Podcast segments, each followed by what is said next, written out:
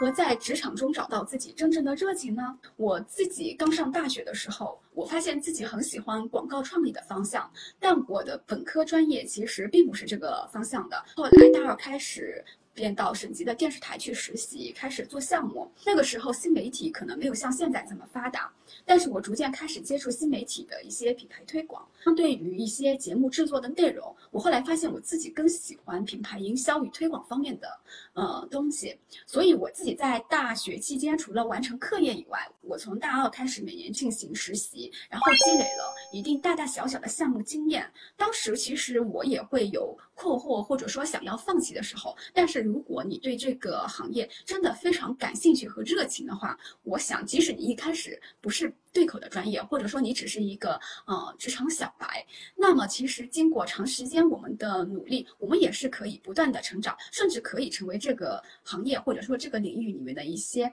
非常资深的人。毕业之后呢，我也继续做品牌推广的工作，也不断服务过像腾讯啊、优酷、芒果 TV 等一线的互联网大厂。我觉得我每一次把每一个项目都当做是我自己第一次去做项目，这个的时候呢，呃，保持项目的新鲜感，创意对我。来说就像是火花，非常的有趣，而且我觉得那段时间非常的充实的。觉得我们如果有自己喜欢或者是擅长的事情，我们可以试着去尝试，去体验哪个更适合自己的领域，或者说一种工作方式。